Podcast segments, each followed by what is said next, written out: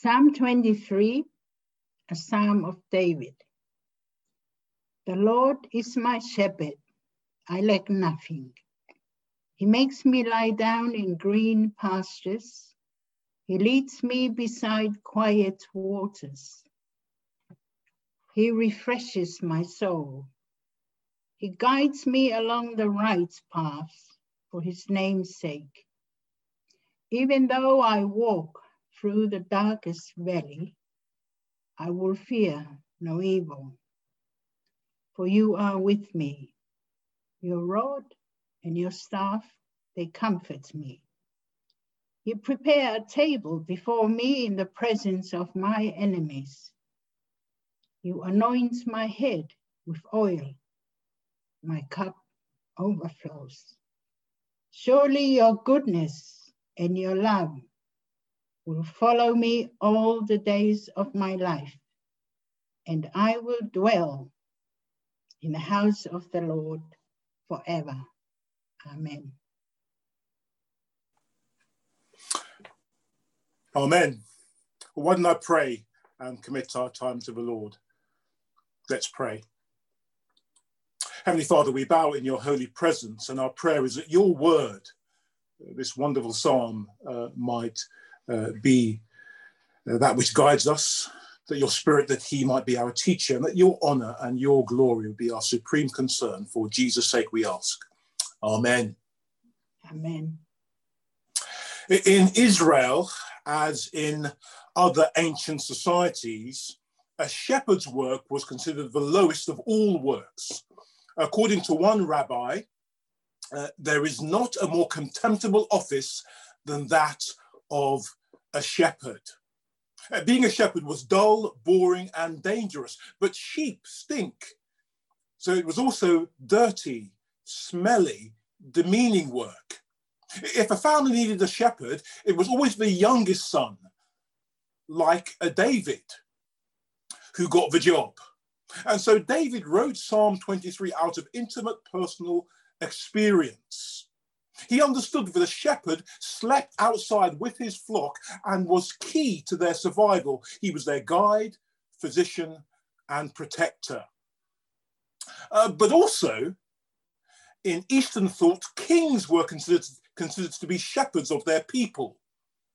In fact, this is exactly how David later described himself after becoming king towards the end of 2 Samuel and chapter 24. Uh, throughout the Bible, the idea that the Lord, the ultimate king, is a shepherd is also often found. As early as uh, Genesis uh, chapter 49, Moses describes the Lord as the shepherd, the rock of Israel.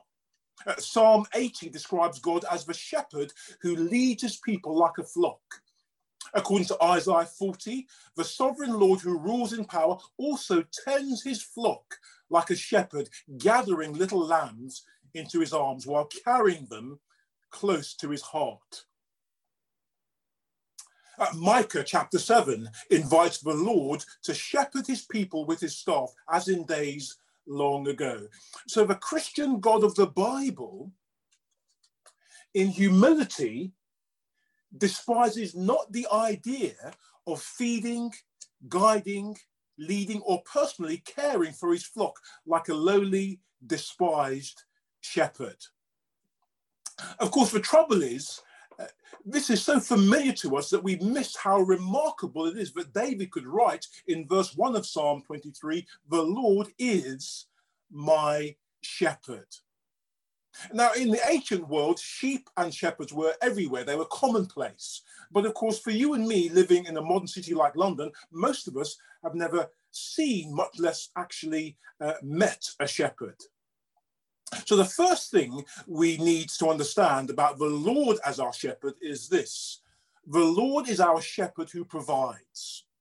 The Lord is our shepherd who provides. I lack nothing writes David at the end of verse 1 of Psalm 23. You see, it was the shepherd's job to provide for his sheep and not the other way around. He was responsible for finding lush green pastures for them to feed on. And since sheep don't like drinking from rushing waters, preferring instead streams of slow running water or quiet waters to help quench their thirst. Verse 2. A shepherd would know just where to find these things, and the sheep, being the dumb animals that they are, did not and uh, would not. Of course, you and I, like sheep, get confused about this. Uh, for example, if we are honest, we often confuse our needs with our wants, don't we? So we wander uh, off chasing things we don't really need, thinking they will somehow satisfy us or make us happy. Therefore, often our Psalm 23 reads less like David's version and perhaps more like this The clock is my dictator. I shall not rest. It makes me lie down only when exhausted. It leads me to deep depression. It hounds my soul. It leads me in circles of frenzy for activity's sake.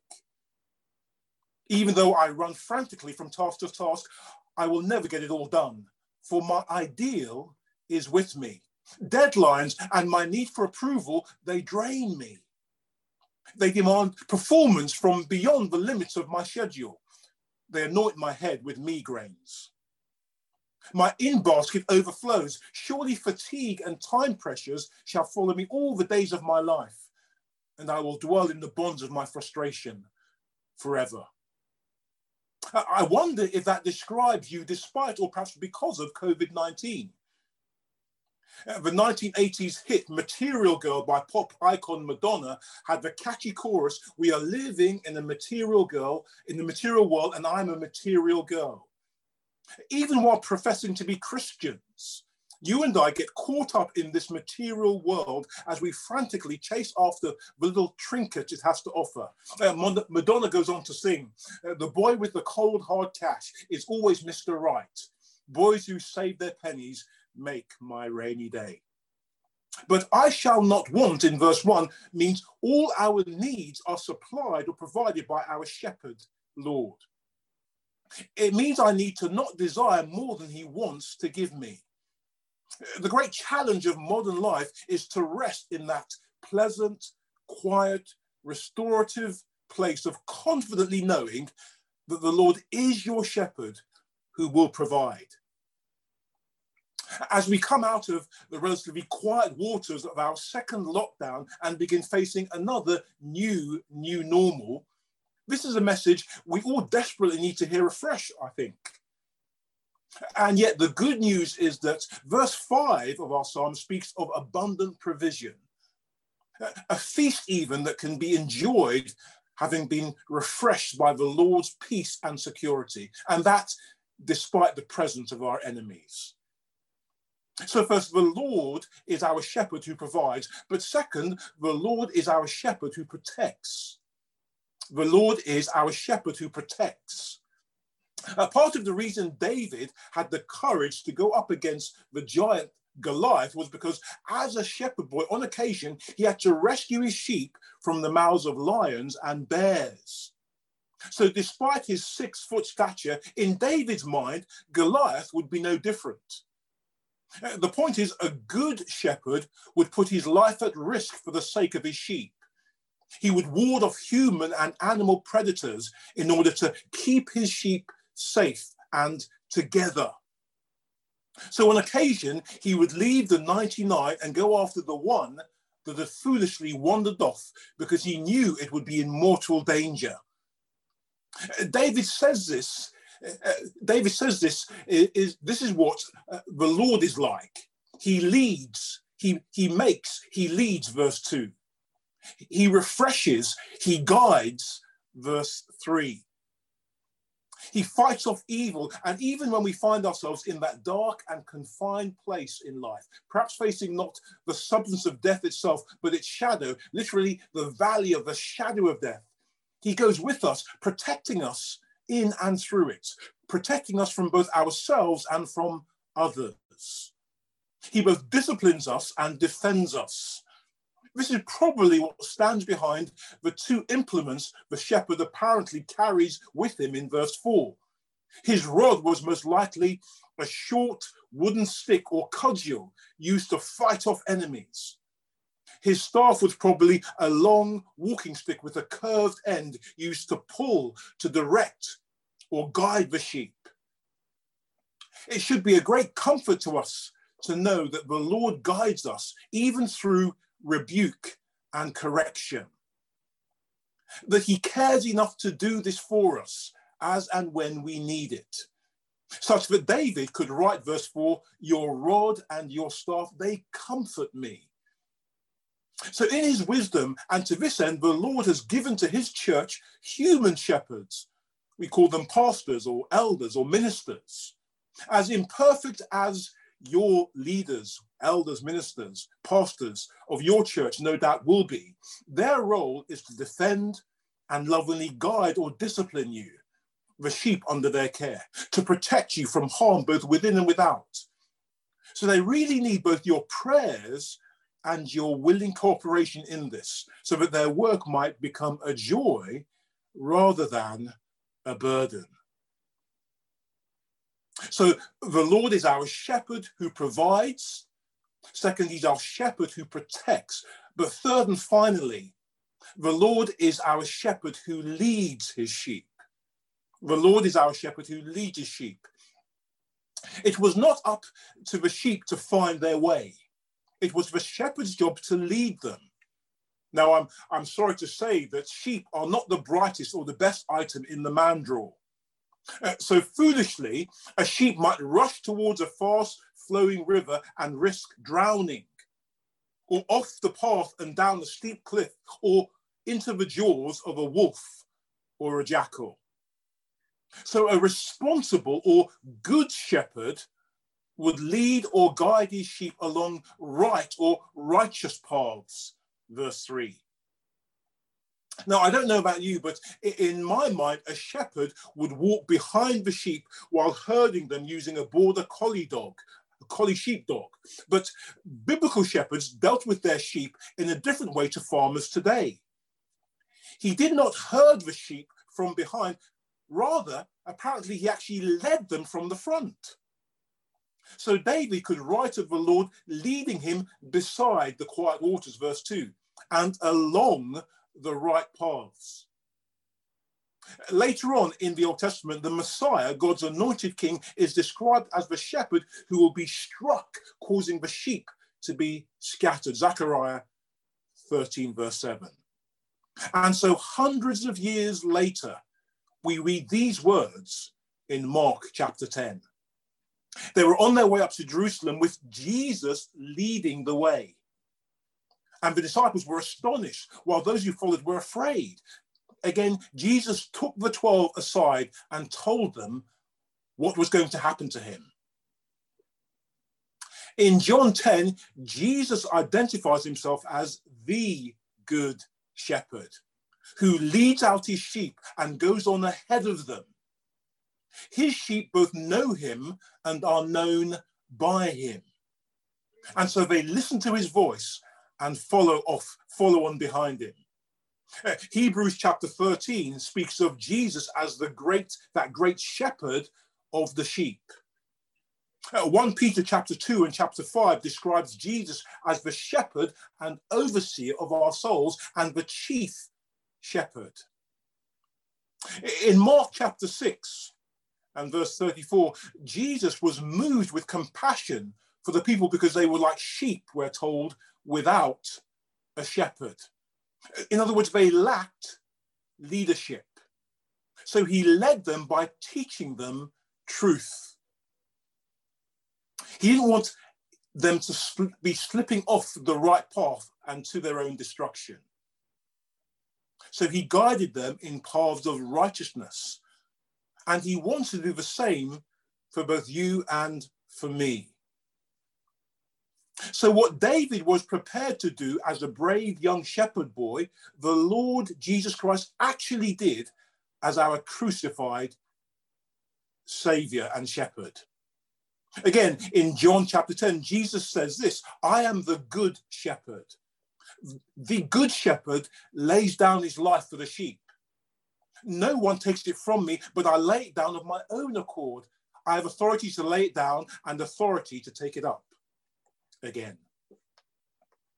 Jesus willingly laid down his life on the cross, sacrificing himself to protect you and me from the deadliest predators of all sin, death, and judgment.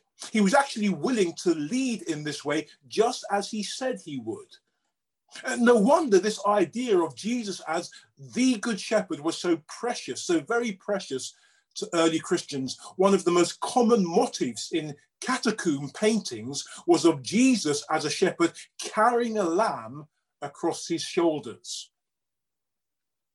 Apparently, if sheep get accustomed to coming to a feeder for their winter feed supplements, they will come as soon as they see the feed bucket. If the feed is given enough times, given often enough by the same person, they will come to that person as soon as they see them approaching. If this person speaks to them often enough, they will come as soon as they hear that person's voice. It, it takes time and patience, but apparently it can be done. Someone has said of sheep, sheep aren't stupid, they just need time. Well, the Bible compares you and me to sheep for a reason. Let's be honest, we can be stupid, can't we? And we often need time, but thankfully, our shepherd is a good and patient shepherd teacher. You and I often stupidly refuse to believe that Jesus is good and that he wants the absolute best for us, but he actually does. If you and I could but just get our minds around Psalm 23, this very familiar psalm. That is the idea that Jesus, the good shepherd, or actually the beautiful shepherd, which is an equally legit, legitimate translation of that phrase from John chapter 10, that he wants to pro- provide, protect, and lead you. If we could get our minds around this fact, perhaps the following take on Psalm 23 would resonate with us a good deal more or become more and more our lived experience. One rendering of Psalm 23 goes like this The Lord is my pace setter. I shall not rush. He makes me stop and rest for quiet intervals. He provides me with images of stillness, which restores my serenity. He leads me in the way of efficiency through calmness of mind. And his guidance is peace. Even though I have a great many things to accomplish each day, I will not fret, for his presence is here. His timelessness, his all importance will keep me in balance. He prepares refreshment and renewal in the midst of activity by anointing my mind with his oils of tranquility. My cup of joyous energy overflows. Surely harmony and effectiveness shall be the fruits of my hours, for I shall walk in the pace of my Lord and dwell in his house forever. Let's bow our heads and pray together.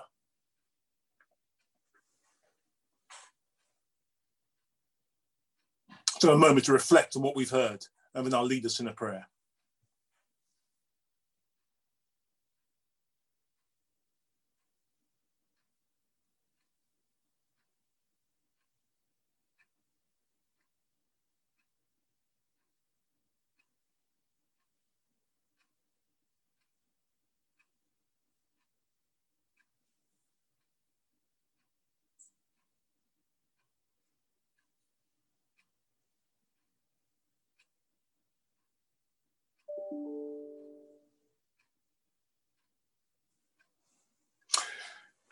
Heavenly Father, we praise and thank you for who you are, our shepherd king. Whatever the new normal looks like after this second lockdown ends, regardless of the uncertainties that we face in the months ahead, Lord, help us to trust you as the God who has promised to lead, protect, and provide for us. But above all, we thank you for the way you've saved us from the deadly predators of sin, death, and judgment in and through the Lord Jesus Christ, our good shepherd. And so it is in his name that we look to you while giving you our heartfelt thanks and praise. For his name's sake, we pray. Amen.